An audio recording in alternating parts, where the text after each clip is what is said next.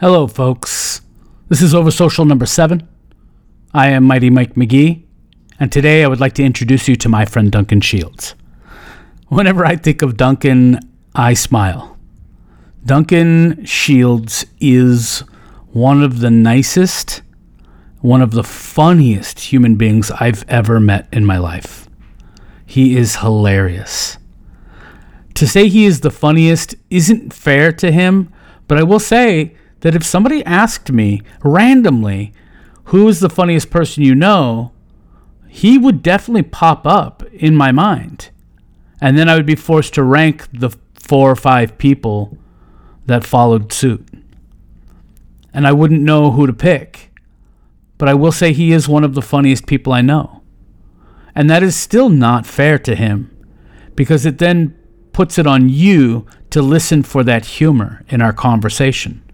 And some of it will be there, but that's not the point of this conversation. The point of this conversation with Duncan is to delve into who he is and what he what he has experienced with his friends, his family, his folks, his foes.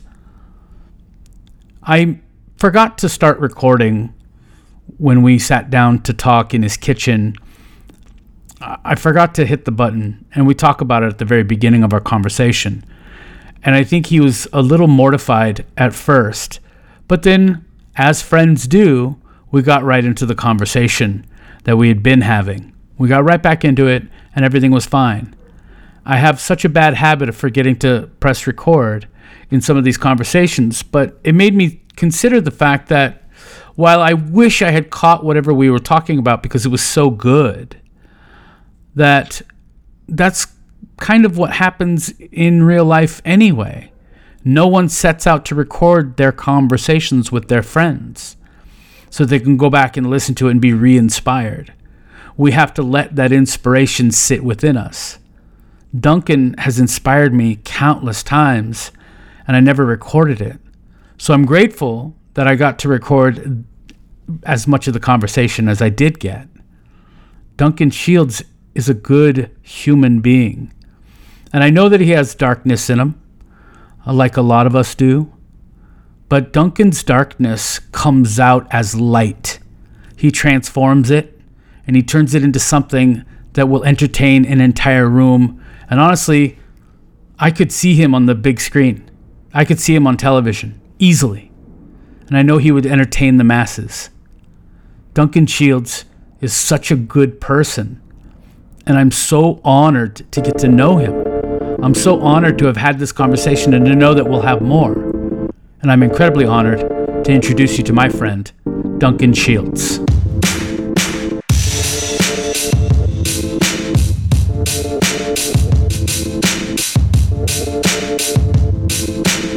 And now let's go on location. We lose battery? No, I didn't start recording. No. Are you kidding me? I'm not kidding. Uh, if that thing is flashing, that's the that's the sign. Like you better. Hey, I'm over here waiting for you to press the button. And you like, folks, those of you listening right now at the very beginning of this podcast. Oh no. Uh, If, it- if it makes you feel any better, I did this once to uh, a buddy of mine. We had been sitting outside. We've been talking for 40 minutes. Dear God. And I look down and I see that the light is flashing, and I was like, no, dear God. I need like a big, I need to just put a sign on it that says, you're not recording, so that I'm always checking it, you know? Um, Duncan Shields, you were telling me something really beautiful about best friendship. Well, yeah, you asked me um, who my best friend is, and I said I didn't have one. Right. And I was talking a bit about how social I have been in the course of my life. I was not a popular kid in high school or whatever until the end, until around grade 11 or 12. And then I was like, am I? And I started, I hopped, I went from Nelson and then I came down to Vancouver and I went to two high schools here. Failed grade 11 at one small alternative school and then went to a sort of um, a more of a uh, wealthy kids school. And even though we weren't, we just lived super close. And, um, and but I started to realize I had I had actually a bit of a, a bit of a circle of friends, but that's always that's always stayed with me. Like I went to I lived in Scotland, and the first two years I lived in Scotland were like the the loneliest I've ever been in my life Mm-hmm. because I moved from here with thousands of friends and going like, all right, a, I'm gonna go make thousands of Scottish I'm a friends. Scotch, a Scottish. I mean, I'm a stand-up comic. I'm a sketch comic. I'm all this. You know, I got Yeah. all these people, very, very, um, um, you know, lots of lots of friends. And then I moved to Scotland, and I was like, "What's up, Edinburgh?" You know, and they were like, "Who are you?" Like, Yeah. get lost. It's not just like if you come here with a Scottish accent. You know, everybody's like, "I want to be your best friend." Yeah. But if you go there with a Canadian slash American accent, they're like, "Oh, Get fucked. yeah, it's you. Yeah. And uh, and so I walked in there with what I didn't realize was a, a ton of arrogance, and um, and they're not. They're very they're very salt of the earth people. And then also you've got um, Edinburgh and Glasgow, and they, there's a saying over there that you'll have more fun at a Glasgow stabbing than you will at an Edinburgh wedding. right? Because Edinburgh's it's a very hard nut to crack. It's everybody's quite mm-hmm. reserved. They have their friends. Mm-hmm. They don't need more.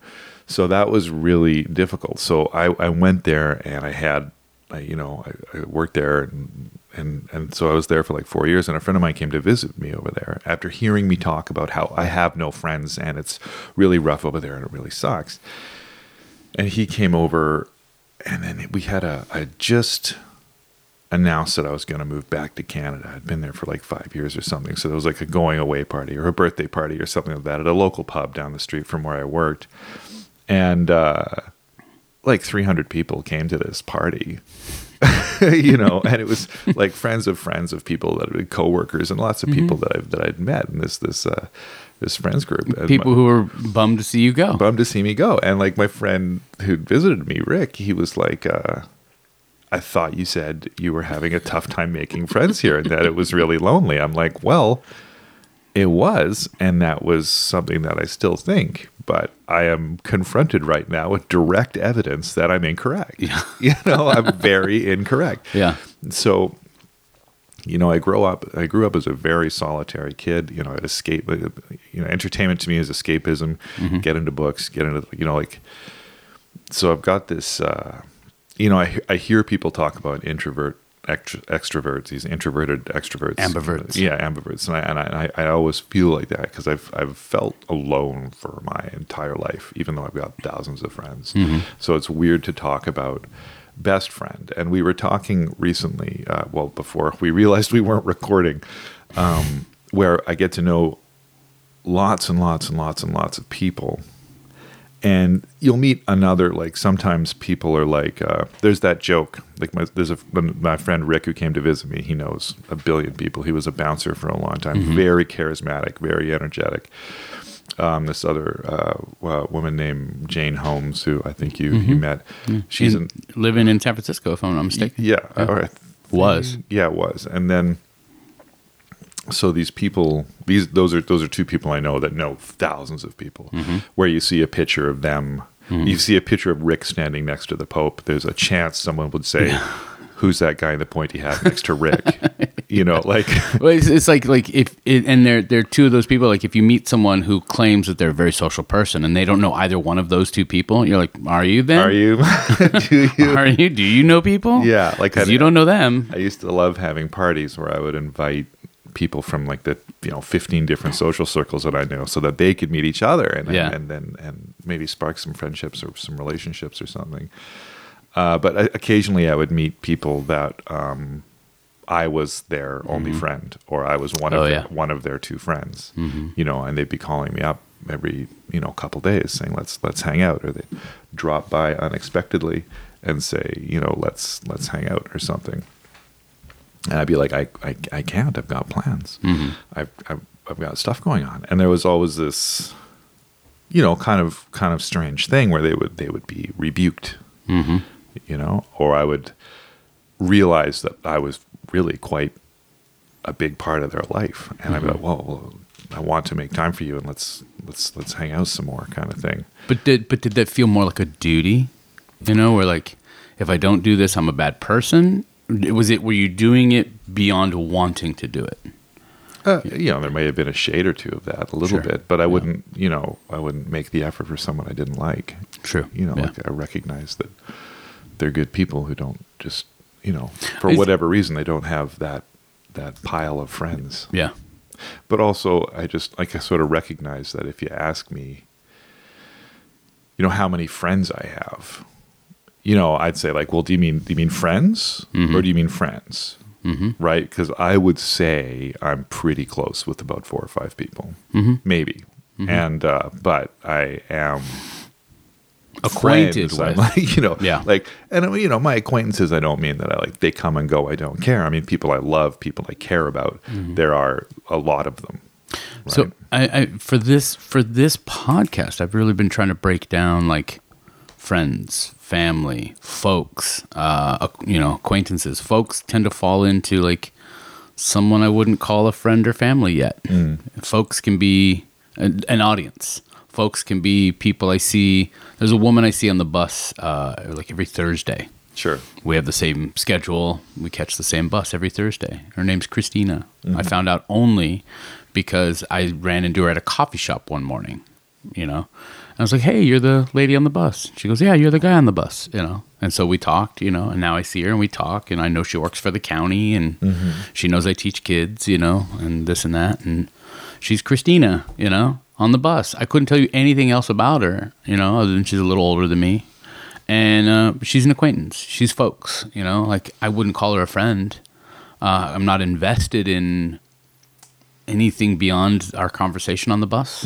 You know, um, I think she'd be open to chatting more outside of that, but I feel like I've got a lot of other people who I want to give that time to. You know. Hence this podcast, hence talking about friendship, talking about that with people who I do love. But I would also love to have a conversation with her on the podcast about like the fact that we don't know each other. Yeah, you know, sure. like that sort of thing. So this is not it's not closed off to it. Did I uh, did I talk already about the the the, the shrinking of circles? No. Where we're- okay, yeah, like, w- um, like I was a very social person, and I think I was.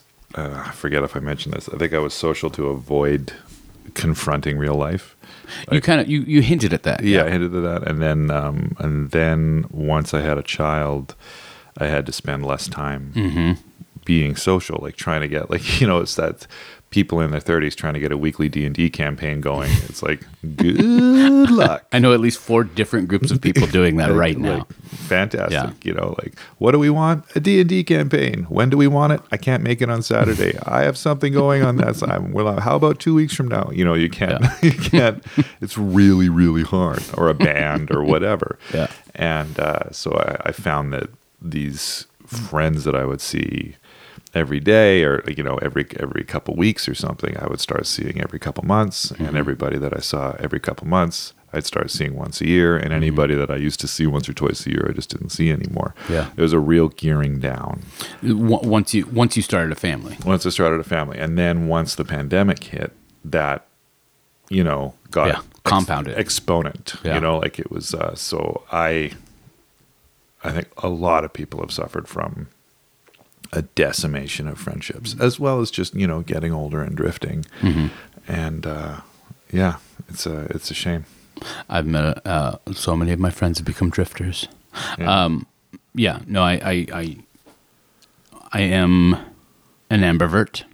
yeah I am someone who requires extroversion, olive oil, um, and uh, and I require introversion. You know, to a degree, I, I require solitude.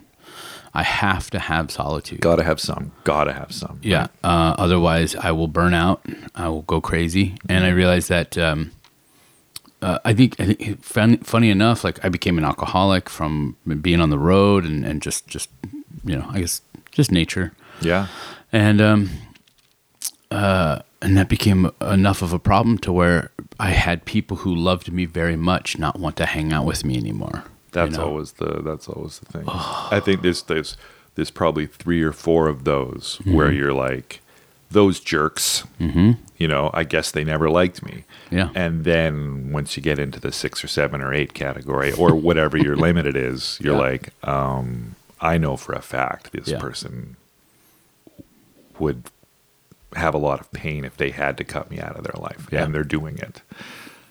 Uh, so okay, maybe they're not jerks. Yeah. you know, but it uh, it's different for everybody when that when that starts to kick in. Yeah. But yeah, Do you, do you like answering your phone? hell no. Yeah. no, God, no. If it's not, not even, I mean, if it's a number I recognize, maybe I'll pick up. Uh, if it's not a number I recognize, forget it. Never. Yeah. It's, it's somebody was making the, the point that we went from, we just collectively used voice phones for like 80 years before we decided, nah, Yeah. yeah. we're not. Yeah. Well, I and and for for a long time I couldn't understand it. I was like, "Oh, you get this great opportunity to connect voice to voice," and I realized that everyone would prefer that you were face to face. You know, if you're going to have a conversation with somebody, Yeah. you'd rather have it face to face. I'd say that's true, sure. Yeah. Um, but also, too, it's it's Which is not to say video phones. no, I no, don't mean no, FaceTime. I mean no, sitting down. Yeah. exactly. Yeah. Exactly. Um, but I have I have a I, I, I'm realizing more and more that the the circle that's the most important to me in my life because I have so many circles and do, many you of them are Yeah. you know Venn diagrams of of people. Um, the main circle is who I will always answer the phone for. Right. Okay. You know, I'll always answer the phone for my mom. If my mom's calling Me and I can yeah. get to the phone, I'm answering. it. Yeah, me too. Well, and and as parents get older, you sort of like, oh, they're they're either calling because they bought me pants, Yeah. and they want to bring them over, you know, or uh, or they're you know they're in a car wreck or something. You know? Yeah. But that's that's the circle, you know. I think like, yeah, I'll always answer the phone for that those people, um, and I might not even talk to them every year, you know. But there's certain people where I don't talk to them all the time. I'm not I'm not the best at reaching out. Yeah. You know, I think because my circles tend to be so big, you know. Yeah. Hi, Sonia. Um, you you guys can't possibly interrupt this. It's very natural. I already messed it up anyway. So, um, but uh, yeah, so f- Facebook uh, really messed me up when it came to like friendship. I think it messed a lot of people up. Yeah. Uh, do you still use it on a daily basis? Yeah. Yeah. I do. But it's just out of force of habit. And it's weird to be on there now because um there's I, I, I see I see the numbers of people that I interact with shrinking, Mm-hmm. and I see the average age base of the number of people that I of, that I interact with on Facebook like rising and rising. Like there's Yeah. like the the young people are like Facebook's. Yeah. I don't know any it kids who use it. never right Yeah. you know and even instagram is like you know old people Mm-hmm. you know social stuff now you know like it's still it's it's interesting to me how i like i tried snapchat once and it's a whole thing that came and went Yeah. right and tiktok is something i'm gradually starting to become familiar with now and I'm sure already the, the, the young people are leaving it in droves like, because it's too commercial and whatever better." it is. You know, like Yeah. You know, it's probably already people going like, "Remember TikTok?" And I'm like, "Is that like Vines?" And they're like, "What are Vines?" I'm like, Yeah. "I'm Oh, old." Vines. It's a, that's like uh, Friendster, right? yeah. yeah. So it's uh, it's interesting to see how this um, the social networks are It's it's turning twenty years old. and and the um yeah but that whole thing of like friends in real life versus friends on facebook you know it, it, it messed with a lot of people and it's still messing with people in terms of chasing i guess you know this this this new problem of chasing likes mm-hmm. and tr- chasing that validation. And, and somebody was saying like you know you're we are the monkey verse you know like where you've mm-hmm. got you, you can comprehend 50 people. Mm-hmm. You can be close with around 50 people. Beyond that you you can't really connect that much or if you or if you're trying to like when you read a what's that quote? Like a hundred deaths is a tragedy 10,000 deaths is a statistic. You know you, mm-hmm. you you you read about a family of five that was killed in a in an accident and you're like that's awful. How many lives must that impact? But you read about 200 people dying in a train wreck you're like well i, I theoretically that sounds pretty bad. You know like you mm-hmm. can't quite Wrap your head around it. wrap your head around it. So, and it's like we're not geared for that. So when you do, when you're on Instagram and you get, you know, fifty thousand likes, that's like getting God juice pumped into your veins. Or when you get fifty thousand dislikes, Yeah, you're like, I'm a horrible person. you, you I'm we're not geared to handle it. Even as adults, that's too much to take. But when you're um, going through changes and you're 14 or 15 and your brain isn't even all the way there yet, you're getting into some real formative, terrifyingly formative experiences. I, I feel lucky in that I didn't I didn't have social media as a teenager. Super lucky. I feel really lucky. Yeah. Um, and I feel, but and and I, and I do feel that there are plenty of young people out there who are going to handle it fine. Yeah. they're going to be fine. Totally. I don't want to be just like part this- of their. It's part of their. you know their what's upbringing. bad social Yeah. because social media allows us to connect Yeah. and that was that was something that like you know like my mom's always like oh are you on your phone mm-hmm.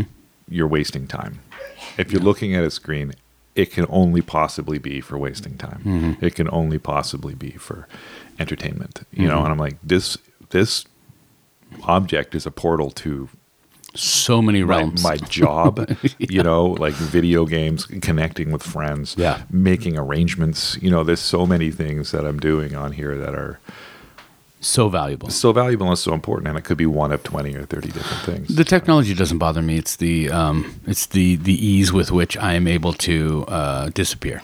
The ease with which I'm able to uh, zone out of something Sure. probably slightly more important. You know, uh, there's plenty of things that I promised myself I would do, and then I'm not doing it, and it makes me wonder: like, should I just should I promise anything anymore to anyone ever? You know? Yeah. Because clearly I'm a procrastinator. You know. yeah.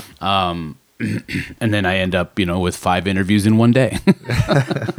um, so what, um, wh- what was your, what was your upbringing like? What was it like with your growing up? Oh, I grew up in? Nelson, a very small town in BC, about 10,000, 8,000 people. And it was a it was an interesting town because it was a it was a gold rush town and then it was a mill town. It was a gold rush town till the gold ran out, a mill rushed, a mill town until the mill shut down. And then it was an invaded by a bunch of draft dodgers from the Vietnam mm-hmm. War, who they're conscientious objectors or whatever, who fled and came there. And then there, so there's a lot of hippies in the 60s and 70s. And then someone told me it had the most lesbians per capita of any city in Okay. um, Canada, which I'm like, I would believe. A lot of lot of single parents, uh, a lot of arts and crafts. You know, like someone said to me, "Hey, you come from Nelson. Do you play that instrument that they play in Nelson?" and I said, "You mean the bongos?" And he was like, "No, no, the other one." And I'm like, "Oh, the didgeridoo." He's like, "Yes, that's the one." I was like, "Oh my god!" And I I got it. Like he's he, Yeah. you know, and um, so I grew up in that community. My parents were hippies. Uh, I was extremely unpopular in uh, in in schools, in uh, elementary school or whatever. Well, do you, have you figured out why? Social awkwardness. I'm not. Uh, you know, like I was never really raised to be charming or raised to ingratiate myself or anything like that. So I don't think I was. I was very, very skinny and very trusting and very loving. So I was like meat for A- a wolves. target. Yeah. and Yeah. and uh, and comedy was a way to fight that or whatever. But I glowed up, like I really glowed up. I really blossomed, and it took me a while to figure out that I was like actually pretty good looking, and I was a really tall kid, and uh, and so I kind of throughout my twenties kind of abused that because I knew what it was like to be. Um, hideous and unwanted. You wanted, you wanted to taste the other side. I wanted to taste the other side, and I knew it was ephemeral. I knew it was temporary. So I was like, "While this is happening." You knew this would happen. yeah, exactly, exactly. Like I think I still have some, um, some, some You're a very handsome man, majesty Duncan Shields. power or whatever, but it, it has it has faded. But I like I get that that that I mean, that's that's that's where that happened. But in terms of the upbringing, and then my parents had a really really awful breakup, and uh, our family kind of exploded, and and then we started going between Vancouver and Nelson, my brother and I, and. Uh, yeah, I don't know. Everything kind of fell apart. So I, I, I had a refuge of books, had a refuge of movies. Like movies to me, like that summer of 1982 changed me forever Oh, Jesus. with like The Thing and Poltergeist and Conan and Raiders Blade of the Lost Runner and Star Trek 2. Like it was just it was ET. It was ridiculous. That that Tron, that whole uh, that whole summer was just off the charts. And uh, so I've always been a person who disappears into media if the media is good. Mm-hmm. and then I kind of wake up afterwards and come back to here. So that's always been my way to escape. But I also, you know, I'm a very social person, and once other people started being reciprocal, saying, "Oh, you're so funny," and "Oh, I like being around you," I'm like, "Let's have some more of that." And uh, yeah, made tons and tons and tons and tons of friends. So and people would like you know people people would say to me like you've got 2000 friends but when i'm with you i feel really special and you pay a mm-hmm. lot of attention to me and I, you feel like you really connect with me. But i can't trust that because you've got like you know all these friends. Mm-hmm. I can't be special to you i'm like you are though Yeah. like you are and I, I the reason why you feel like i'm giving you 100% of my attention is because i am So, so as somebody who is a, a, an, a, an ambivert and, Yeah. and who, who really can lean heavily into either or, uh, extrovert Yeah. or introvert, it's a trip it's a little weird W- I you know I battled with that for a while. I battled Sure. with the idea that like, am I really a caring person or am I just collecting people? And that's yeah, and that, you know, whenever somebody would approach me like that, like I remember, was it there was a couple of girls who were like, "You're like a car salesman," and it hurt. You know, I was like, "What?" I was like, "I'm just," you know, if I was like, if if my extroverted tendencies, if I never displayed them, um, I'd just be in the corner, Yeah, I'm not talking to anybody yeah, and I wouldn't have any friends, and I wouldn't get to know all these cool people, and I wouldn't, you know, have the life I have. So, I, but I, I want to have the life I have. So it's not, you know, it's not all performative, but it is stuff I've learned. So I can see how people think it's insincere, there is there has been some practice. Yeah, you know, and I and I, uh, but that would always kind of sting when I'd be like, I'm not, I'm not, I'm not insincere. This isn't a Mm-hmm. Uh, a car salesman dynamic. I'm not just, you know, I do care, but it's tough. But I see where they're coming from at the same time. I'm like, well, you're picking up on a vibe that's there, you know? but it's not it's not intentional. Yeah. It's not necessarily it's not necessarily directed towards them. Yeah. um, yeah, I, I, I, I fully understand what you're saying. Um, and so now coming out of the pandemic, um, what do you find? Where are your desires when it comes to? I'm trying to find Socializing. out what that's about because now that, I mean, if we are coming out of the pandemic, you know, I never got COVID. Same, knock and, on. yeah, knock on wood. It freaks me out. And I'm like, uh, am I the only one? there's there's there's dozens of us, and uh, but I've like I went to see the Doctor Strange in the Multiverse of Madness, and I had like four minor panic attacks during the uh, uh, where I was like, I have to leave, I have to leave, I have to get out of here. And just just ride it out, just ride it out, just ride it out. Adrenaline just like coursing through me, and I'm trying to just You're not- masked. You're not freaked out. But Yeah. yeah, but uh, this this there wasn't five people in the theater. This was like a screening. A- a- a- you know, it was a, I think it had opened a week previous or whatever. So there was lots of people there, and I was really, really, really uncomfortable with it because it has been two and a half years of uh, not even going to a movie theater. no crowds. right? Yeah. So that's changed in me. So that kind of, I'm always nervous in a room full of people now. I'm like, oh my God, I don't know if this is a good idea. But I also, because I spent so much time with my family and enjoyed it so much, like I'm mm-hmm. wary of reverting to, mm-hmm. um, I got something happening on Monday, Wednesday, oh, also Tuesday. And then there's that thing on Thursday. And Friday, we're going to go do that thing. Mm-hmm. Saturday, I've, I was like, you know, you, you make all these unrelated plans and then you realize, oh, geez, I'm busy every night. But and but so much of that is habit though, right? Where you're like, Yeah. you know, for me it's it's right up to it was March 12th, 2020. Uh, I was about to host this our, our second comedy open mic at this new venue, and we're kind of and the the restaurant is pretty full. There's a lot of people eating, you know, and this is pre masks. You know, they weren't they weren't pushing masks back in San Jose, and um, so we're kind of looking around. We're like, you know, this thing seems this this COVID thing seems like it's going to be serious, and they're talking about possibly doing a shutdown. You know, like it's kind of crazy. And we actually have a decent crowd here tonight, but I don't know if we should be sharing microphones. You know, and mm-hmm. so me and and the the collective that were running this comedy open mic decided. you know, we're going to go ahead and cancel it. And so we canceled it, and everyone in the restaurant just kind of looked at us like, oh, there was going to be a show? Whatever. you know, like Yeah. it didn't make any difference, you know?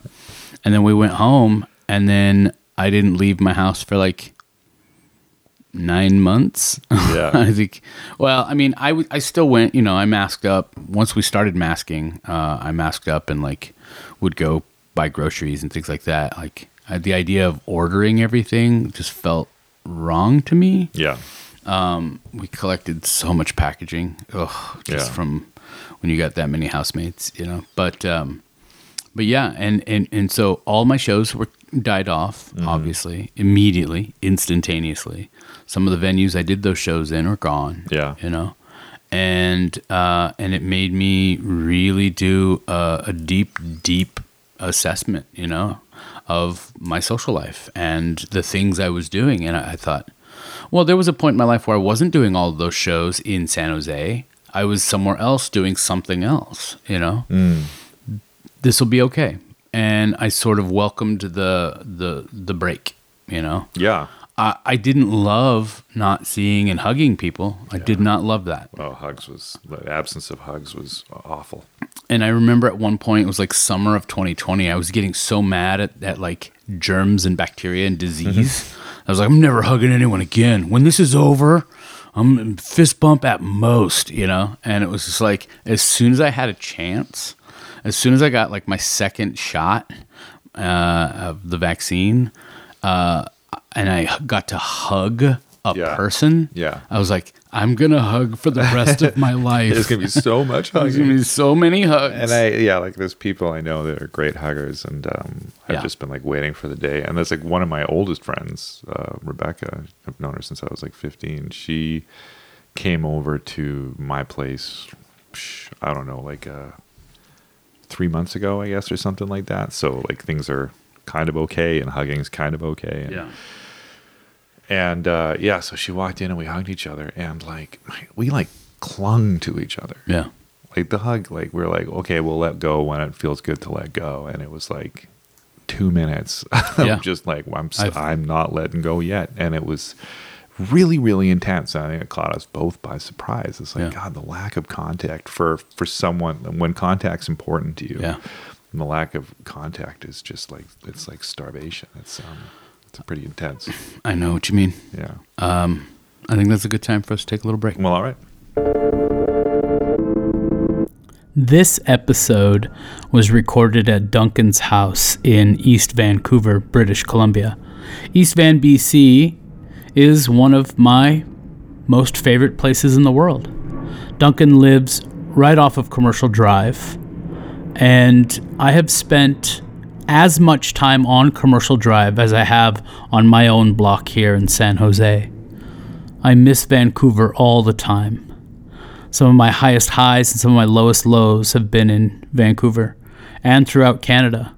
I've seen more of Canada than most Canadians have. I love it. I absolutely love it there to the point where I've considered marrying various people so that I could live there. I've considered a number of reasons for staying, but San Jose always brings me home. And then when I'm really sick of San Jose, Canada always calls me back. Uh, I live in sort of a split world thanks to East Van. Now, some of you have probably wanted to go to Vancouver. If you've never been, you should go. But this is not a commercial for the city of Vancouver. Uh, I would, I would recommend visiting it, sure, but this is more of a, this is more of a plea for you to go and see East Van. Commercial Drive is where I really learned so much of who I needed to become as a performer. My poetry, my spoken word, even my musicianship, which is limited, all has a home in Vancouver. I- learned so much there from folks like R.C. Weslowski, Shane Koyczan, C.R. Avery, uh, Lucia Misch. You know, there's so many names that I could name of people who have had such an impact on me who live in Vancouver, uh, or who have lived in Vancouver at least. And I am just absolutely floored every time I go back. Commercial Drive is this wonderful stretch.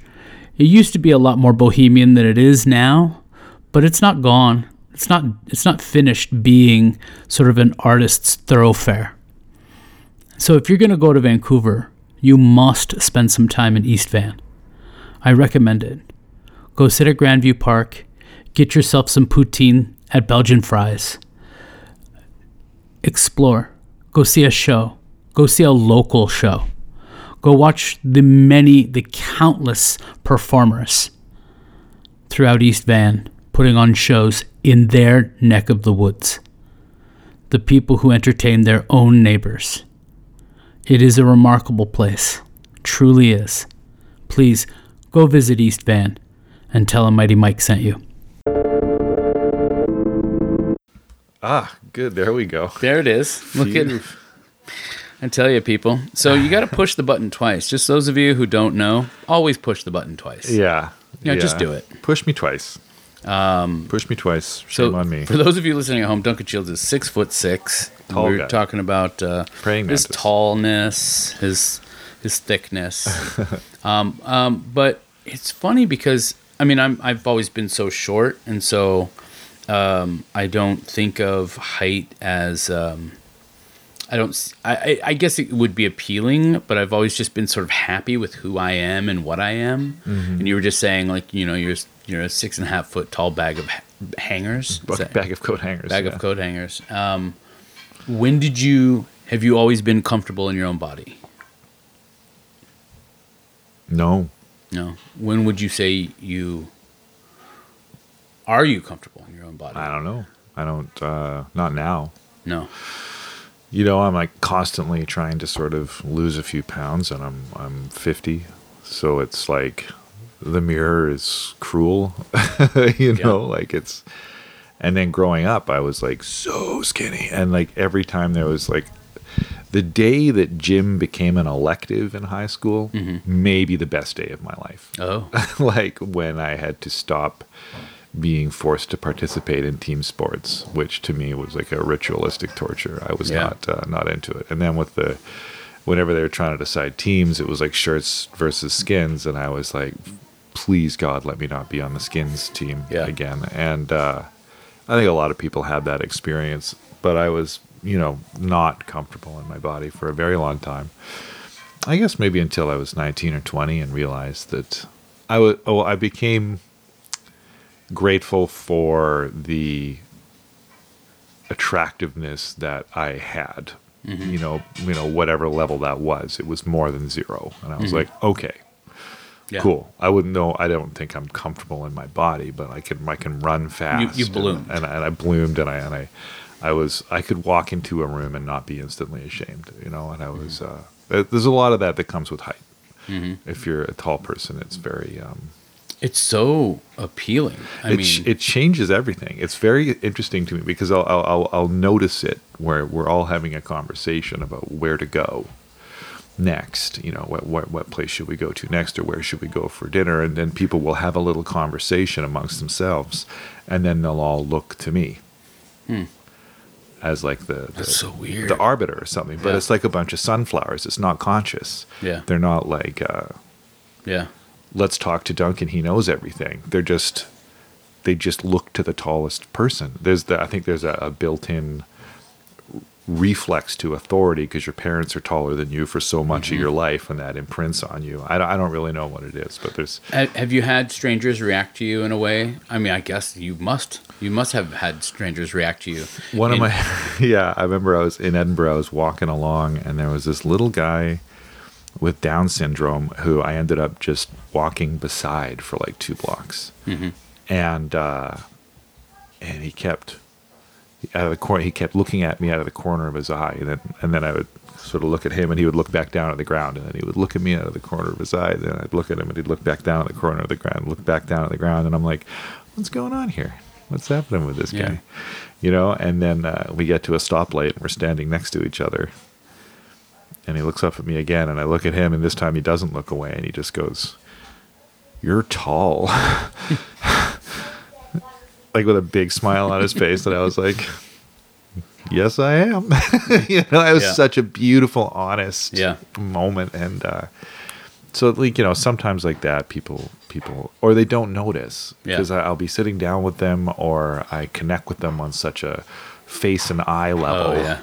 That like unless they're like suddenly they'll be like next to me in an elevator or something and they'll be like oh my god my you're God, like you're yeah. like really tall Yeah. I'm like i've known you for two years what is this you know so I've gotten a i've gotten similar reactions, but on the opposite e- end, where I'll be on stage performing, you know, and I Yeah. definitely and like much like yourself, you know, I think we both have sort of bigger than life personalities on stage. We can be very, you know, commanding on stage, Mm-hmm. and that, that helps a lot. Uh, and I'll get off stage, and I've had m- on more than one occasion people come up to and go, "You are so much shorter than I thought." Yeah, sure. I'm like, "Oh golly, thank you."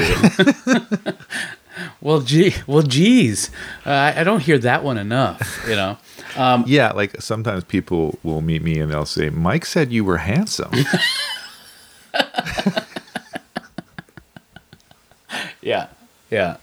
Um, and I and I do. I you are. I think you're a very handsome person. Um, and I'll say it till the day I die. Um, what were Mike's final words? That Duncan Shields is still a handsome man. Ah, but he didn't know that Duncan left just an hour before him. ah yeah Ah, yes. You know that story with Thomas Jefferson and John Adams, the American presidents? no So um, they were, they both, you know, they both put together, they both cobbled together the Declaration of Independence. You know, they, John Adams guide helped guide Jefferson, he and, he and Benjamin Franklin, and um, um, in no way am I saying that these are both great men by by any means, but uh, historically speaking, they're important, uh, and uh, they became very close friends uh, and then had a falling out. And I, I, I can't I can't pinpoint exactly why or when the falling out was, but it was earlier on in their careers, and there was a lot of I think a lot of it was that uh, Adams was the second president, and then Jefferson was the third president. And I know that they they definitely had their falling out around their presidencies, um, and because they both had very different ideas about the the direction of the this new country, right? And um, so they had a falling out, and I think it was their wives that said, "You guys were such good friends, you know, you should reach out." And one of them wrote a letter to the other, and the other one responded, and they would like argue in their letters, but then they would talk about the good times and this and that, and they ended up being pen pals for for many years, and then they would go and visit each other, and they were they'd become very fond of each other, and they both lived into some ripe old agery, right? yeah yeah So the Declaration of Independence was 1776, right? So here comes the 50th anniversary, July 4th, 1826. right They both die the same day on the Oh. 50th anniversary of the Declaration, the signing of the My Declaration of. Independence. And Thomas Jefferson's last words, I think it was Jefferson's last words, was, um, uh, was I, I die knowing Adams still lives. And he didn't know that Adams had actually died three hours earlier. oh okay Yeah. that's cool i thought you were gonna say they did some thelma and louise oh, yeah. Uh, they got into a 50th convertible. anniversary. We've lived enough. Let's Yeah. do it. You know, horse and cart Horse off and into a Grand Canyon. Keep going. Of which they probably didn't even know existed. Tell the driver to keep going. The driver's like, "What? What are you What? guys? I'm not No, part no, of no, this. no, no, I'm good. Me and the horse, we'll push you off. We'll push. Yeah. We'll push." you old fucks. um, yeah. So uh, I don't even I don't even remember why I told that story. Um, oh, the death. Yeah, deathbed shit. Um, I just I I love that. I mean, it, who knows? It could be apocryphal, but every history book adds. Oh, that all in. those. Yeah, all those ones. Was it Oscar Wilde said either that wallpaper goes or I go, and then he died. Oh yeah. Right. You know, like, maybe did it? I don't know. Sure. But you know what? Though? I hope There's so. so many of those about Oscar Wilde. You know, like if you read court transcripts, uh, because he was, I mean, he he was on trial a couple times, if I'm not mistaken, Um, for yeah, yeah. like, uh, was it for homosexuality? Uh, well, was. definitely once or twice for that. Maybe Yeah. for maybe for public lewdness or offending a, a, a an an official, aristocrat. Or an aristocrat. Uh, Oscar Wilde is fascinating to me. He's a fascinating character. Very fascinating. I just read a quote of his the other day. I'm not young enough to know everything. Right? Oh, like, yeah. God, great. This guy. so smart. And it's all flip, you know, like the the famous uh, Monty Python sketch. You, you know, there's only one thing worse than eating a donut, and that is not eating a donut. oh, Wilde! Oh, Wilde! You're so witty, and it's like, okay, you know, okay, there was a lot. Or like uh, the Sphinx in Mystery Men. Mm. It's like if you don't master your anger, what? My anger will master me. Is that what you were going to say? uh, well, no. no, that's not what I was gonna like. You can you can you can sound. I used to have this uh, So erudite. this game with a friend of mine where we would try to make up aphorisms and sayings Oh, yeah. that didn't actually mean anything Yeah. right like Yeah. it would be like you can't carry water in a basket was was one of them you know and uh and then It sounds like you want your brain fights to make it work. yeah You know? yeah you know and i love i love doing that but that you know i think that Wilde was the king of of of obviously a very witty man i'm Yeah. not trying to say that he was reaching for low-hanging fruit No, and no, got no. lucky like he obviously the witty, one of the wittiest people that's ever been I- a fascinating life I think I think uh, a good counterpart to Wilde is, is Mark Twain. Sure. Uh, I think he he also has maybe not quite as maybe not quite as uh, tongue in cheek yeah as as Oscar Wilde. mark twain got pretty raw he did. and he, had a darkness Oh know. yeah, yeah, for sure. Um, came in with Halley's Comet, went out with Halley's Comet. that's right that's right Who um, y- you are, and I'm going to say this to your face, to your face. you are one of the funniest people I've ever known. oh stop No, no, no. And I, no, I, I mean that. I mean that. You have done things with just just your eyes that have made me laugh out loud. thank you And mike I'm I'm saying this because I think it's important to share those things with the people who do it. You know. Yeah. Um, and I I've learned a lot from you about humor, about comedy, subtlety, awesome um, and um, humor is so important to me. It's it's. There are days where I'll wake up and I'll be like, you know what? I'm so mad at the world. I'm so disappointed in the world that I just, you know, I'm not even going to try to make people laugh anymore. And that lasts for about 15 minutes, yeah you sure, know, sure. because it's just that's part of me. It's vitamin H, you know. Yeah, yeah. I, I, I, and I generate so much of it on my own that it's like it's like vitamin D, right? You know, Mm. I, I gotta share it. I have too much of it in me. I want to share it, and I, I love, I love the sound of people laughing. it's great It is so intoxicating. Mm-hmm. When's do you remember the? Do you remember like the first times that you you got a room full of people to laugh? Uh, yeah, I was in a comedy troupe in the early '90s called The Legend of Bonefish. We just graduated. I had just graduated high school and went to a New Year's party at a friend of a friend's place, and um, and they were putting together a comedy troupe, and they I they thought I was hilarious, and so I went um, to one of their first meetings or whatever, and we wrote some sketches. And when I read out, I did a sketch called uh, "If Vulcans Were Pranksters," and it was so like the whole like he would uh they would ask you know what how what are the odds of this succeeding? And he'd be like well the odds are you know 428,000.236 to 1 and then they'd be like oh my gosh. And they'd turn around. And then behind their backs he'd be like i guess.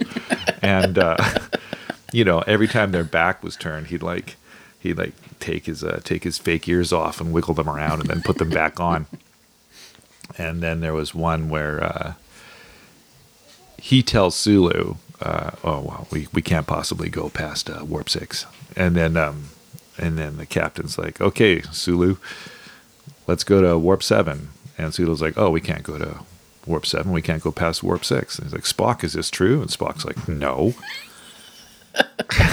and so they kick they kick Sulu off the bridge. Yeah. And he's like, "But but but Spock said to the brig, Mister. I mean now."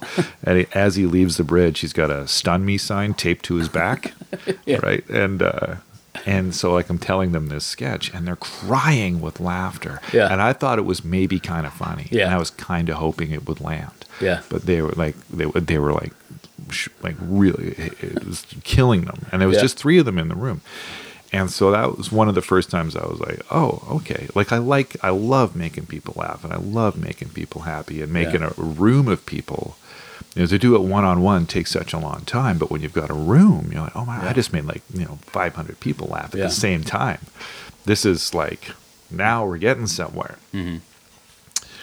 and there's a rush from it, of course. Mm-hmm. That, uh, but yeah, I don't know. That was one, one and, or and comedy and and the the the slam was another one too. Like I'm generally surprised when I am successful in front of a crowd. But how many times have you been ex- successful in front of a poetry slam crowd? a lot and Yeah. that's what's weird that's what i don't get about myself is every time i'm just kind of like whoa you know or like phew and uh i'm like but dude But I, I think this is a common occurrence But uh, yeah, exactly. And isn't it isn't an audience just a collection of people? Uh, no an audience that's a whole other podcast the audience is a I mean, we could yeah, we could go on and on and on about an audience is a is a beast is its own it's a it's a, a it's a borg unit but it's all the it's it's it's just all the all the concentric circles coming together, yeah isn't it? Yeah it is You know, I mean, it, I mean, it's the most simplest. I think that's the simplest way I can put it. But that's a good way that's a very poetic way of putting it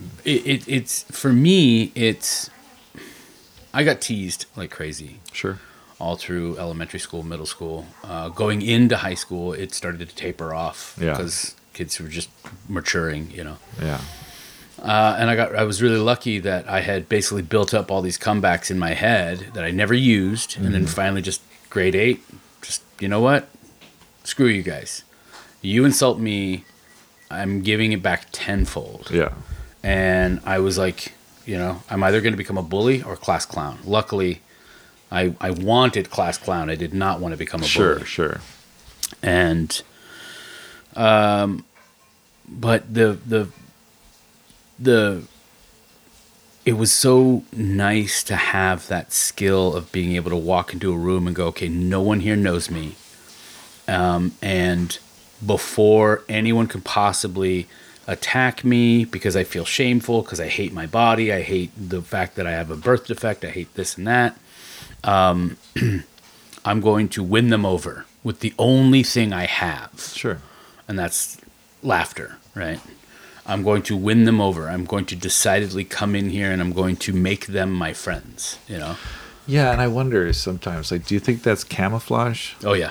You know, and and that's that's something that's always like, are you hiding behind your talent? I think for a long period of time. I was I think that's that must be part of it. in into my 20s. And then and then it was obvious that like as I, you know, as I got into my mid 20s, uh, well, I had my my social group after immediately after high school was um, a very like willing social group. You know, we were we all wanted to be together, and no one.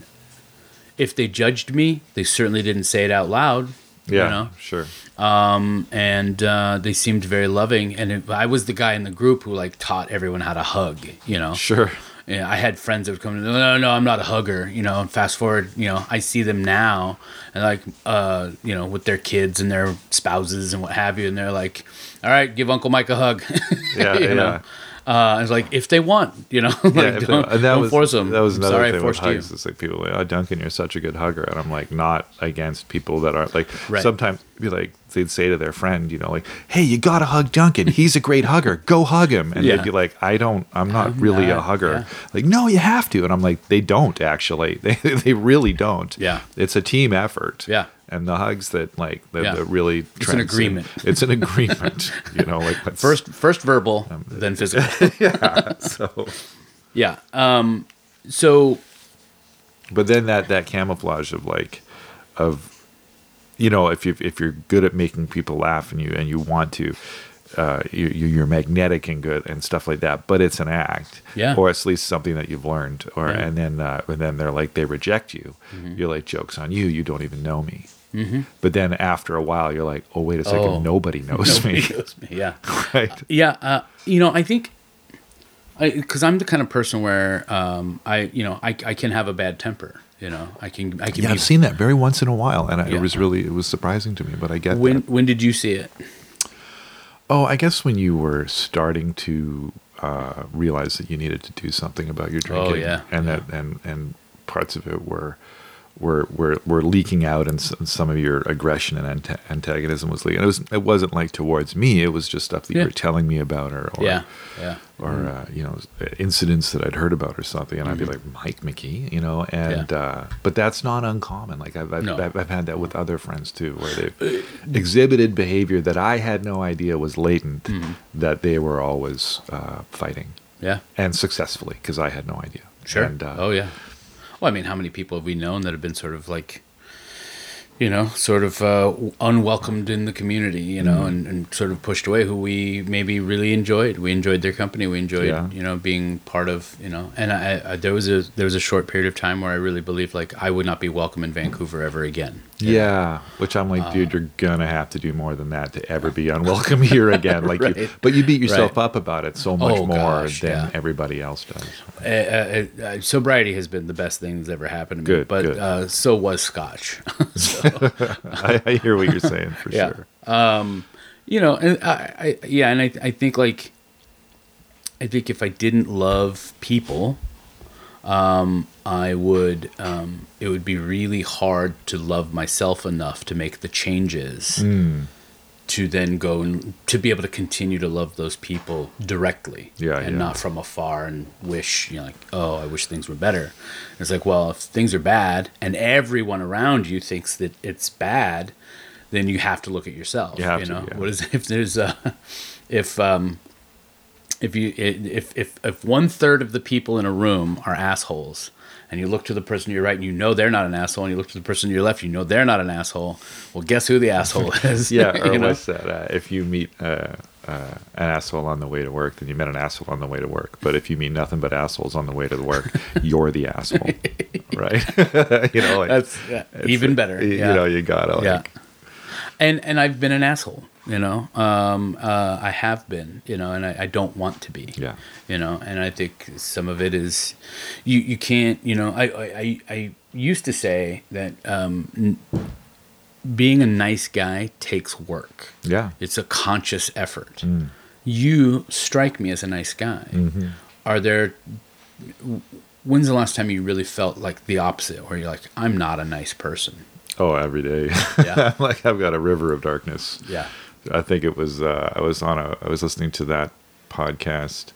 We were talking about Smartless. oh yeah Yeah, and uh, and I think they had Ryan Reynolds on, and he's you know he's always got a, a you know a, A quip. a, quip you know nine of them in the in the in the clip, and he talked about the uh, the pitch black patchwork quilt that is his soul, and I was like, uh, oh, mwah, mwah. oh Yeah. that's great, I Yes. love it. Oh, I'd pay uh, top dollar for that. This Yeah. friend of mine's got a picture. It's a, a beautiful drawing of a of a little kid on a swing, but it's quite obviously the middle of the night.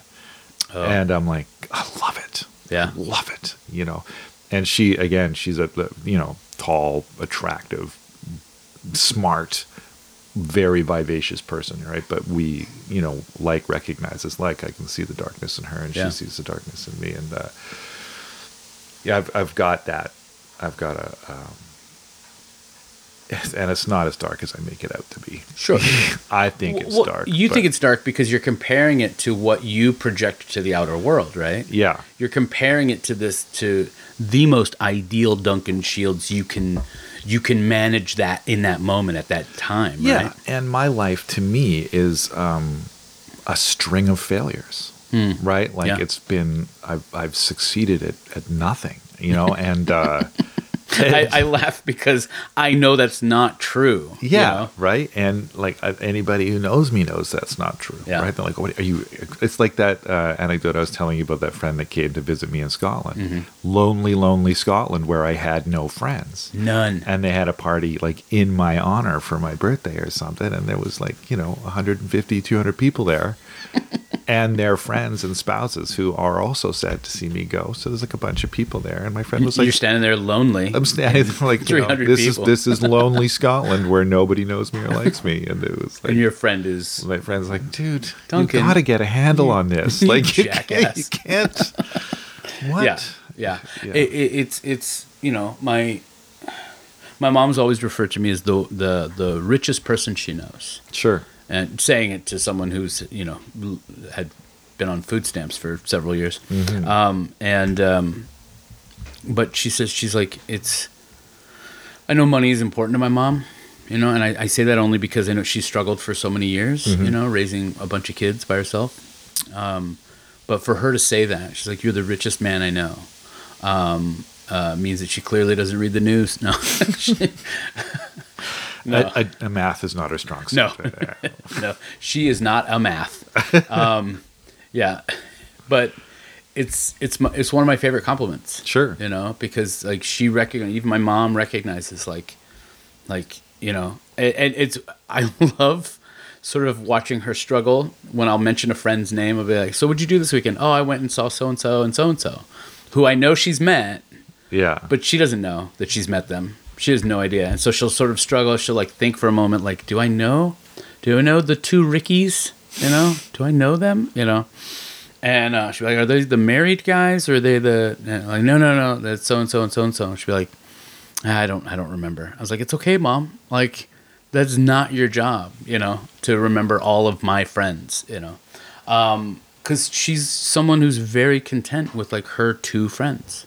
Yeah. She's so happy with her two friends, Which is awesome. who she goes and plays darts with. Yeah. you know. and there's quite a I know quite a lot of people like that. Were your parents social? Really social? Very much so, yeah. Is that where? Do you think that's where you learned it first? Was through your parents? Maybe. Were I they- think one of the, I mean, my parents both they always talked to me like I was an adult, and I think that's a good thing and a bad thing. Sure. And uh, but one of the things that was good about that was that I wasn't really shielded from the troubles that they were going through, and like they they included you in it. they included me in it. And again with all the good and the bad that comes with that like your child is not your equal. Um, and you should not treat them like that in certain situations sure. right? And uh, but like, like you know like richard pryor would come on saturday morning cartoon shows and be like you know divorce rates were going through the roof and he would speak to the kids of america on like you know like eight, nine in the morning on ABC and he'd be like, just remember, kids, you know, it's not your fault. And I was mm-hmm. like, oh, I know. Yeah. Oh. oh, I'm real clear on that. Yeah. I'm real clear Yeah. on that. So did you see your parents as because like I thought my mom was a god, you know? So you must mm-hmm. not have. Not not as such. I mean, we, we both really liked, uh, my brother and I both really had a lot of love for our dad because he grew up in the gutters of Glasgow from a huge family that was really abusive and he didn't hit us even though we deserved it and the urge on his part was there. He had a lot of anger, Yeah. a lot of violence, a lot of anger, but he never took it out on us. So we broke the cycle, you know, and Mm-hmm. That's uh, incredible. it's amazing. Especially in the seventies and eighties. Yeah, Right? yeah, Yeah. yeah, And he like he grew up in the like the 30, the forties, and he was in street gangs. He was in the military police. Um, you know, like standing up to his dad when he was strong enough to do so is one of his core memories. You know, Yeah. and protecting his, his his siblings and stuff. And brutal, like brutal, but Yeah. not uncommon in that part of the in that part of the world at that Sure. time anyway, but yeah, we we we really looked up to our parents, but at the same time, there's there's the that disconnect because they had their own stuff going on, and uh, we kind of had to fend for ourselves a little bit. So anyway, but they were they were always going to parties. Various and my dad, you know, like I said, he's got a Scottish accent. He's tall. He's strong. He's totally down with violence, and uh, you know, if somebody crosses him, he's not just gonna demurely avoid conflict. He'll mess somebody up, and you know, he's got red hair. So he's a Scottish ginger Yeah. who's so smart and so well read. All these books on metaphysics and the nature of evil, and and he does stained glass. He's an artist. A lot of demons he's got to work with and contend with and read about and try to you know exercise and uh, you know transmute through the power of art and all that kind of stuff. So that was something that really rubbed off on me, and I, I'm a big fan of, of being an artist and the necessity of being an artist and the, the, the, the therapeutic reasons for being an artist. And then, you know, yeah, my mom was just always, she's so loved and she has so many friends. And uh, just because everybody thinks, you know, Tina's the greatest. Yeah. And she is. She's, she's still, she's doing lots of art. She's been retired for a long time. Tons of stuff to do. Like the the thing that the major takeaway I got from both of my parents is that nostalgia's a liar and there's no good old days, right? Like there's no there, at no point was my dad like you know when I was 25 that was that those that those were great days. Like he never had that rose colored glasses.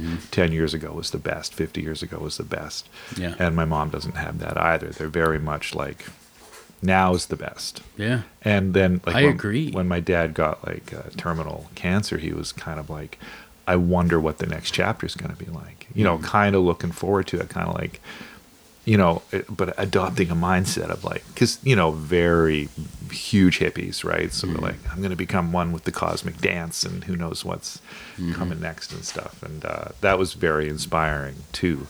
So I don't have this, you know. You know, oh, back when I was more handsome, that's when things were amazing. It's like I, Yeah. I, I try as hard as I can to be like, I wonder what's going to come and, and stay in the present. Yeah. Yeah. no That's a challenge, as it is for everybody. It's a challenge to not. But like I think it was uh, Emery Oakley, who I might be dead naming, and I, and I hope I'm not. But um, it, they said in one of their poems, um, "Nostalgia's a liar," Mm-hmm. and I just want to get that tattooed Yeah. because I can get the feels from nostalgia like something else. But aren't know? you worried that you'll look at that tattoo and you'll think back? Yeah. Remember, oh, when I got this tattoo, that was Yeah, amazing. that was such a good time. Oh, that was one of the best tattoos I ever got. Wh- so uh yeah I, I think i like to reminisce um, but i like i think i like to take that and go okay how can i how can i take some of the best parts of that and and make today better make the future better with the best parts because yeah i mean i didn't like struggling i didn't like pulling uh, I didn't like pulling drunk people off of people who didn't, you know, want a you know person punching on them. You Yeah. know? I didn't like, you know, I didn't like having to deal with that stuff as a kid. I didn't Yeah. like, you know, but there, but I also had really good times. Like my brother Yeah. and I, all we ever did was laugh. sure. All we ever did. My my brother's a very funny human being. I want to tell you a very quick story. One morning, this is how funny my brother is. Um, and this he was 14, I was 15, and we, me, my brother, slept in one queen size bed, um, and then uh, directly across from us was another queen size bed, and I had three of my little sisters slept on that bed, and five kids in one bedroom for about two years, and um, and I was the oldest. I was asleep. My brother jumped over to my sister's bed, and they were all sitting on the bed talking quietly while I slept. They were up before me, and apparently, uh, all of a sudden, I wake up to the sound of just uproarious laughter from them, and I'm like, "What is going on? Why are you guys making so much noise?" And they're like, "Did you hear what you said in your sleep?" I said, "No, what?" And they're like, "You said fuck you, Alan Austin," and I was like what? What? Who's Alan Austin? And there's and my sisters have their hands over their mouths like they they want to tattle because Yeah, they're like yeah. eight, nine years old, you know. And uh and so it just seemed it was just so, such a weird thing. And then my brother, about two or three weeks later, we're watching TV and I'm flipping through the channels uh, with the remote. And I pass by a, an NCAA basketball game where a guy's at the free throw line. He's about to make a shot. And my brother loves basketball, so he's like, "Go back, go back." I go back to that channel, and the guy's at the free throw line. He's he's bouncing the ball, and all of a sudden his name comes on the screen. and says Alan Austin, Yeah. and my brother goes, "I don't know why you hate that guy so much." I may have told you the story last night, but Yeah. now it's recorded It's forever. Good. It's good. Uh, and it's that sort of like my brother can call me, and within seconds we're both laughing. Good. Good. It's that that understanding each other. Do you have that relationship with anybody where like like it's it's it's so little is needed to connect? Uh, a few, uh, a few- like my uh, my friend Sam Dalmage, who was in the comedy troupe with me. Um, that, yeah, for sure. It Doesn't there's a, little- the, the the shorthand is in, amazing. Yeah. You know. Um, yeah, there's a few a few people like that. There's so many so many memories and so much, so like the deep core lore knowledge of each other Mm-hmm. that you don't need. Uh, you don't need just you know. It's a look and an eyebrow raise, and you're like, yeah, no, I know you're talking about March twelfth, uh, two thousand and one. You know, and uh, yeah, but not. It's not not too many. No, this and I've always been like there was this. I remember we went. I went to a burlesque festival in Vegas because I was I had a very big burlesque chapter in my mm-hmm. life, and because you know I'm a, I'm a giant, and uh, whenever burlesque numbers are needed, they're like, okay, we need a short guy, we need a tall guy, you know, we need a baby face, you know, we need we need we need these like sort Wow, of you're all you're all of six or seven archetypes that we, we've got, and we're just warm props. We're the we're Mm-hmm. the, the guys who are there to facilitate the show. And uh, I went down there, and there was this one woman, and she knew me. Mm-hmm. Never met her, but she knew me inside and out. And I don't know, like sometimes people just like somebody was like, "Oh, Duncan, you're so friendly. You could never hold a grudge." And she's like, "Oh no, no, this guy, He never forgets a slight. And uh, He has a dark quilt. and I'm like, oh my god, you know me really well. And I was like, I don't know. It's just really weird. Sometimes you, you, you meet people and they, they just really they Oh, see yeah. they see into you immediately, oh yeah. and maybe they're just like that, or uh, or maybe it's a unique thing Mm-hmm. I've- with I've that def- kind of chemistry. Yeah. And uh, you just feel naked in front of them in a way that they, and they know you better than, than friends you've had for And- 20 I- years. I've been in that situation too, where where not only do they seem to know me in and out, but I'm now sort of frozen. Like the last thing I can do, they've they've completely what's the word? Um, they've taken away my power. I can't make them laugh. I can't. I can only communicate with them, and and not Oh, not in a bad way. Sure, not in a bad way, but it's it's like, oh, my defenses are, are down. Like Yeah. you you've you've you've you've dropped my sword and my shield. So now I just have to be me. I have to be naked, Mm-hmm. you know? And it's okay. You're not going to hurt me, but I am not used to, you know, like we were saying, I'm not used to standing here without camouflage on. Yeah. You know? Yeah. It's like, I remember uh, Kyle, uh, Lisa and Kyle, Yeah. right? Like Kyle said that he knew that Lisa was the one when he'd spend like three weeks with her and he'd realize, whoa, I haven't had my game face on for three weeks. Mm, And we're still hanging out and That's having a really good time. And I was like, oh, what a great way of putting it. yeah. You know? Uh, how did you meet S- Sonia? We, uh, she was a fan of the comedy troupe. So Yeah. I've, I've known her since she was like 18 or 19. Oh, wow. Um, yeah, we had a, a fling back in the day, and then um, she moved to the east, and I moved to Scotland, uh, and then I moved back in 2005 and 2006. I think she moved back from back east, and uh, yeah, we both went to see Blade Runner, which is our both of our favorite films at the Rio Theater, historic Rio Theater. Uh, yeah, and then we just we gave it a shot, and she's such a good person. Yeah. you know, She's and- very, very kind. we just had a, a wonderful time and uh, and then kept it going Yeah. and here we are Here you are. you know 11 12 years later Yeah. Um, so, in talking about friends and family, and well things like that's that, well that's one of those things that like anyway yeah no i like sonia a lot right Yeah. you know and some people like they they love somebody so passionately and, and for me the winds of love are so ephemeral and, and Yeah. passion is is by its nature brief and Yeah. uh, to keep that level of intense you know nine and a half ten level Yeah. uh, you know passion going every time it starts to wane a bit people are like oh we're, we're not in love anymore and Yeah. oh no and uh, and and i'm like well that that can come and go but i like sonia a lot yeah, and like that- more than more than most people on Earth. right and that Yeah. counts for so much Like, Absolutely. liking somebody Yeah. and, and then that leads to respect and that leads to kindness and it's like love is is a form of insanity as plato said right you know Mm-hmm. like and uh, it can turn on a dime it's got no problem turning on a dime and um, so i don't know i just wanted to throw that in there Uh, it's funny. That reminds me of a, a, a quote I'm working on. Uh, I don't know what to use it for, but it's just uh, madness is just a comedian who no longer needs an audience. sure boy that's good Yeah, that's thanks. real good Yeah. i like that Uh, yeah, I like um, you and your family very much, um, and that makes so much sense to me. I, I, having been somebody who was just a road dog for so long, um, and uh, never being really in one place for more than a couple of weeks, um, really made for relationships to uh, uh, dissolve Yeah. in, in very chunky ways. Sure. you know. And uh, luckily, I am still friends with almost all of those people. yeah yeah Some have, have just faded away and they're, they're married, they have kids, whatever, but they'll gladly add me back on social media. sure you know? sure And so I feel very fortunate and grateful that my camouflage didn't uh, stop them from digging.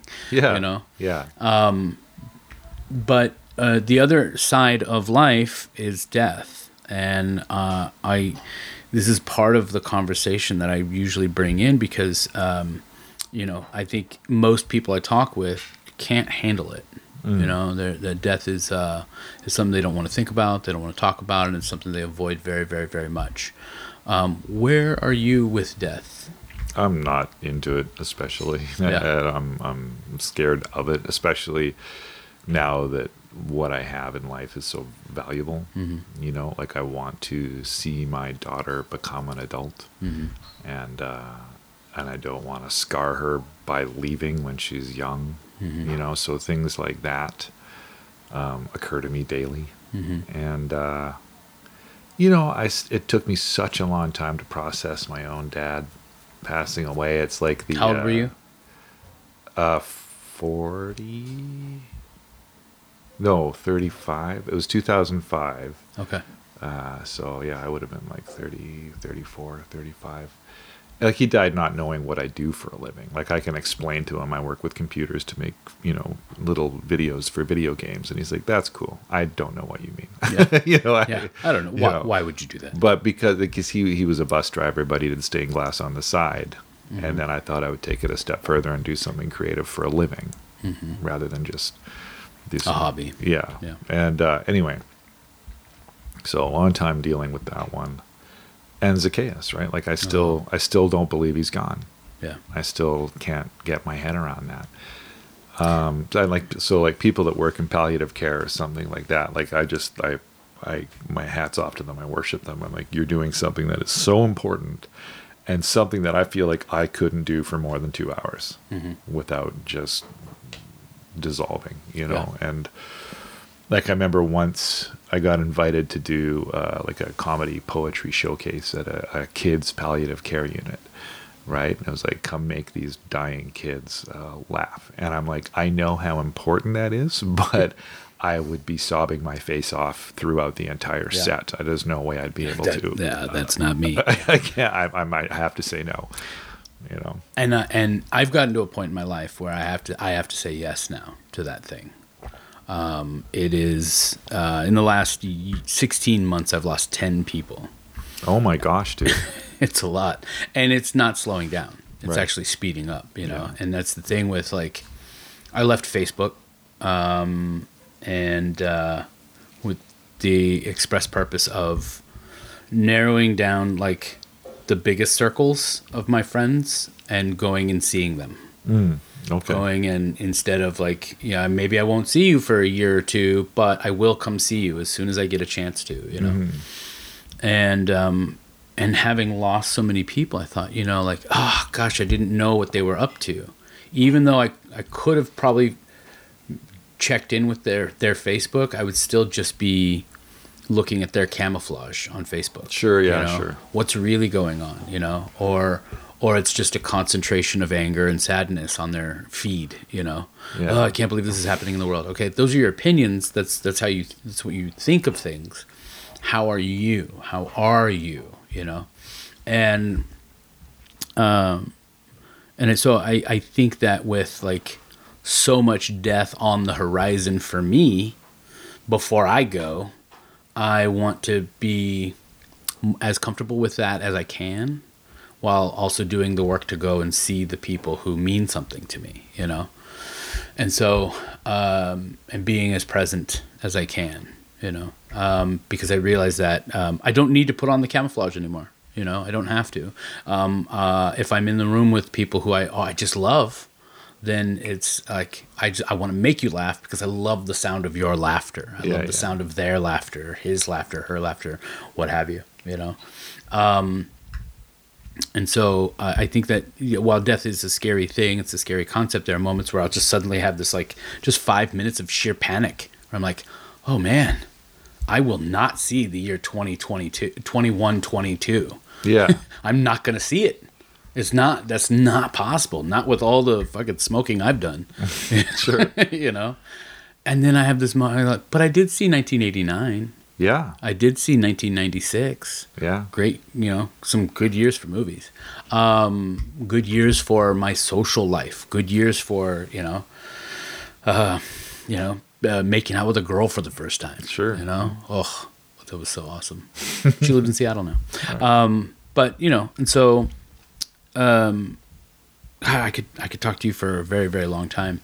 Um, what is something that you've learned uh, in the last two years that is has been very valuable to you? Oh, uh, that if like if I was trapped on a desert island with my wife and daughter, I'd be just fine. just fine. Yeah. We'd make it work and we'd have a whale of a time.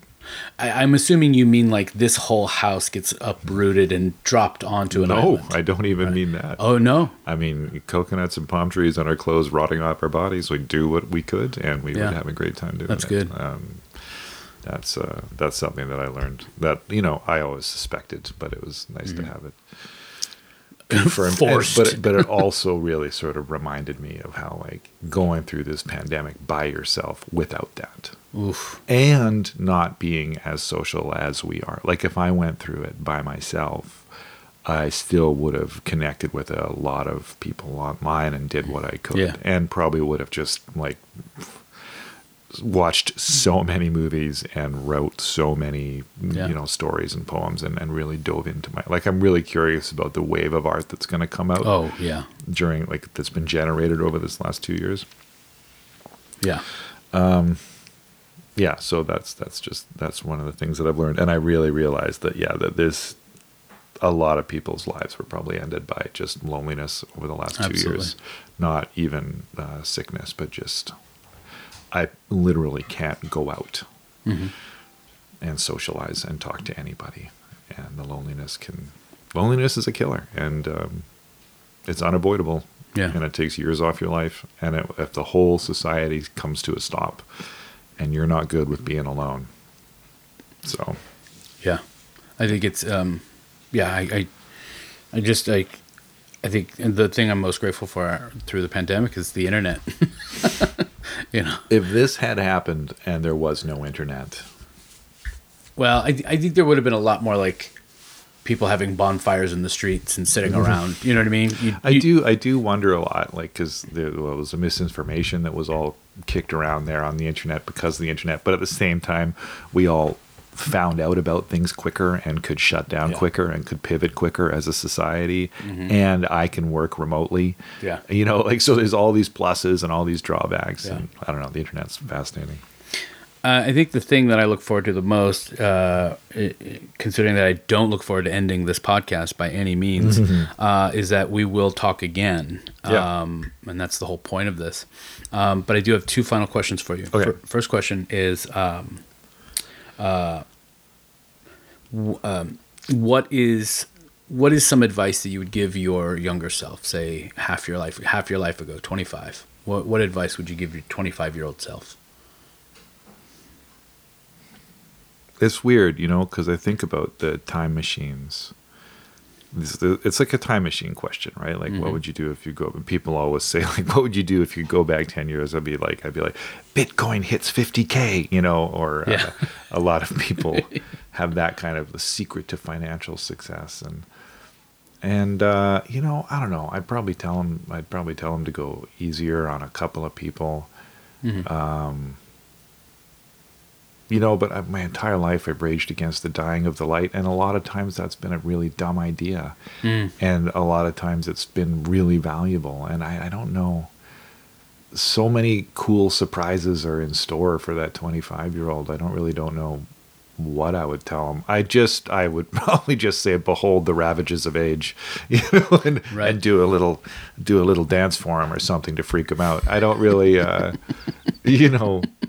I don't that would definitely freak him out. I really don't know, uh, you know, what. mm, I mean, a lot of, uh, if I could go back, if I could go back and talk to my younger self, is a lot different than if I could go back and Okay. be 25 That's with fair. my current brain. Yeah. Right? Like, there's a lot of, like, if I could go back into my 19 year old body and have this brain, it's like the amount of sex I would have, like safe, consensual sex I would have with people that I wanted to, but was insecure about approaching, um, you know, would be a lot more. So I'm like, would it be valuable to go Yeah. back and do that? Probably not. Yeah. you know, like who who cares? Yeah. You know, when I think, or or I would invest more wisely, or I would do the, you know, the you know the Biff the Biff Tanner, you Yeah. know, make Sports more almanac. You know, make more money, um, make more money, have more sex, and that's like so that in a way would be kind of a waste of time Sure. to go back in time. Yeah, that's so. I, I don't really know what I would do other than to say, you know, if I would go back now and say, dude, like, I, I guess I would say quit smoking immediately, Hmm. right? You know, because um, yeah, I didn't quit till I was like 35, Mm-hmm. and uh, what a waste of time and money that whole Oh, thing yeah. is. It's awful. There's nothing in the pluses column. It's No. all all minus. Um, yeah, I guess maybe I would just say quit smoking. yeah, I'm glad I finally I, I finally did. It's been like what, 15 years now. I haven't smoked, and yeah. I'm perhaps, coming up, but I don't coming know. up on 11 And I'd like to say to him, you know, hey, you make it to 50. because you didn't think you would. No, Yeah. God, no. I didn't But I think I think we all kind of don't expect to, right? Well, and that's the other thing now. I live so hard, I'm gonna burn out. There's that bit in um, Nightmare on Elm Street Hmm. where the lead character's been up for like three weeks and she's got a little shock of white in her hair. Oh, yeah. And uh, her friend is like, "Oh my God, Nancy, what happened to you? You look like you're 20." and uh, when I saw it when I was 17, I was like, "That is old." Yeah, Oh my that's real old. But then I didn't watch it again till I was like 35 at the at the, the Rio Theater or no, at some repertory theater during a, a horror marathon, and I was like, that that line landed like comedy dynamite. Oh, the whole room exploded. Like, ah, 20. Which is probably why it was in the film. You know? Yeah, Yeah. and then but when people um when I was younger, when people would say, "Oh, this person passed away," and they were, you know, only fifty, I'm like, only fifty. What are you talking That's about? a half a century. That's ancient. And now that I'm 50, I'm like, uh, 50 is awfully dang young. Yeah. 50 is actually young. They say Yeah. like 40 is the old age of youth and the youth of old age. Mm-hmm. You know, 40 is that sort of yeah. Demarcation point Mm-hmm. of like, you know, anything past 40 to a young person is like, I don't know, it's 75, 55, whatever. It's Yeah. all kind of old to me. Yeah. But when you're 50, you're like, oh, 50 is not old. No. I do feel that though 70 is. I Yeah. feel like 70 is the beginning of old. Like Yeah. old, old, old. Yeah. And I've talked to 70 year olds who are like, that's correct. Yeah. I don't Yeah. feel 70, but my body is very 70. Yeah. And uh, Well, that's the weird thing too, is that you're like getting up and you're just like, you're like, yeah, well, well, I mean, 27 was just so only so long ago, and and then, but you, your your body's like, yeah, but now is now, and it is, it's not great. yeah, and you're always talking like you know like when you're when you're 20, you're like, oh, I wish I was 15 again. Um, or maybe you're not, you know. Yeah. I don't. I don't want to be back in high school, but No. like you know, or you know, when you're 30, you're like, oh, I wish I was 20 again. And when you're 40, you're like, I wish I was 30 again. Mm-hmm. You know, and like I don't know. Now that I'm 50, I would love to be 40 again. 40 is like frolicking through the fresh spring dew amongst the dandelions and the butterflies. Like Yeah. like 40. Oh, 40 Yeah, was 40 was magic. You know, like so you you gotta be careful about looking back too fondly. Yeah. Because right now is great. Well, I, I think uh, I think it would be. I don't think people could handle putting their adult brains back in their teenage bodies. No. I don't think I don't. I, I think we, we think like, oh, but I'm so I'm so brilliant now. It's like, yeah, but you got to get back into the time. I'd make different mistakes. That's yeah. the only thing I do is Yeah. I make some slightly different mistakes with the knowledge that I have. It, it always kind of bothers me when people are like, "Oh, it's always because it's always I knew then what I know now." well, it's it's like, always sneaky, right? It's Yeah. always like it's kind of almost criminal. The things that you're like, oh, the things I could get away with. the shortcuts I could take. Yeah. yeah. So what? Uh, yeah. Um, yeah, I wouldn't go back in time. Um, I might go back and look. I would like to go back to a time I didn't exist in and just just observe, just watch, or like, forward. Like I'm so Oh, yeah. dang curious about where we end up. if we all died out and nature took back over, Mm-hmm. I would love to just be like a d- drone footage Yeah. of, you know, 10,000 years after the death of the human race. Yeah. Love no way to see that. And I would love to see it. And I just see like if aliens did contact us and they were peaceful and Mm-hmm. Yeah. they were into the trading of information, I'm like, oh man, if that happened while I was alive, Can you imagine? but I was around for, like you said, '99, the, the turning of the century. Mm-hmm. I, I, the internet happened while I'm alive. Yeah. Like I went from. It's like that when your when your your grandmother went from like no cars to Yeah. cars to planes to, To landing on the moon. Yeah. You In a lifetime. In a lifetime. That's Yeah. bonkers. Yeah. And uh, you know we've had something similar. Yeah.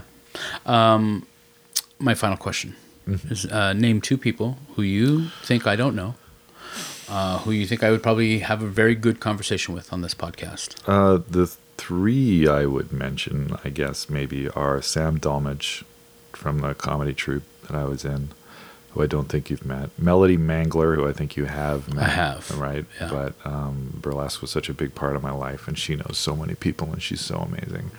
I think talking to her would be fantastic.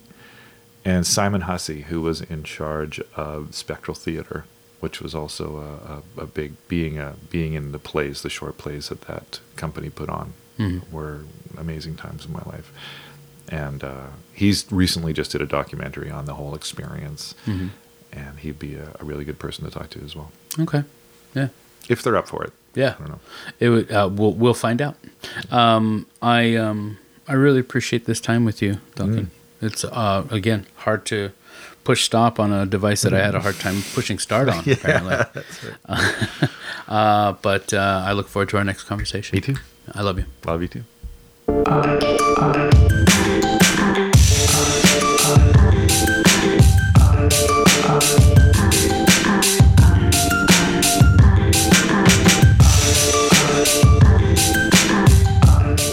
Thank you to my friends and family for appearing on these episodes. I love you.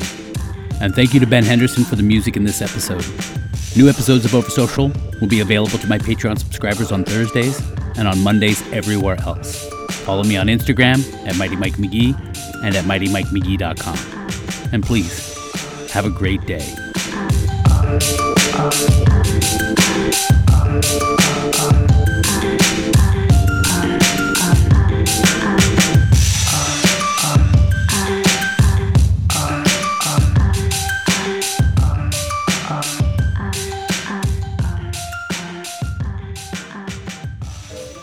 Wait, what? Redo. Redo. Hello? Redo. I can't hear Holly. Oh my goodness. Oh my. Wait, goodness. restart. Wait, restart. Um. Yeah. Restart. How do you restart? How do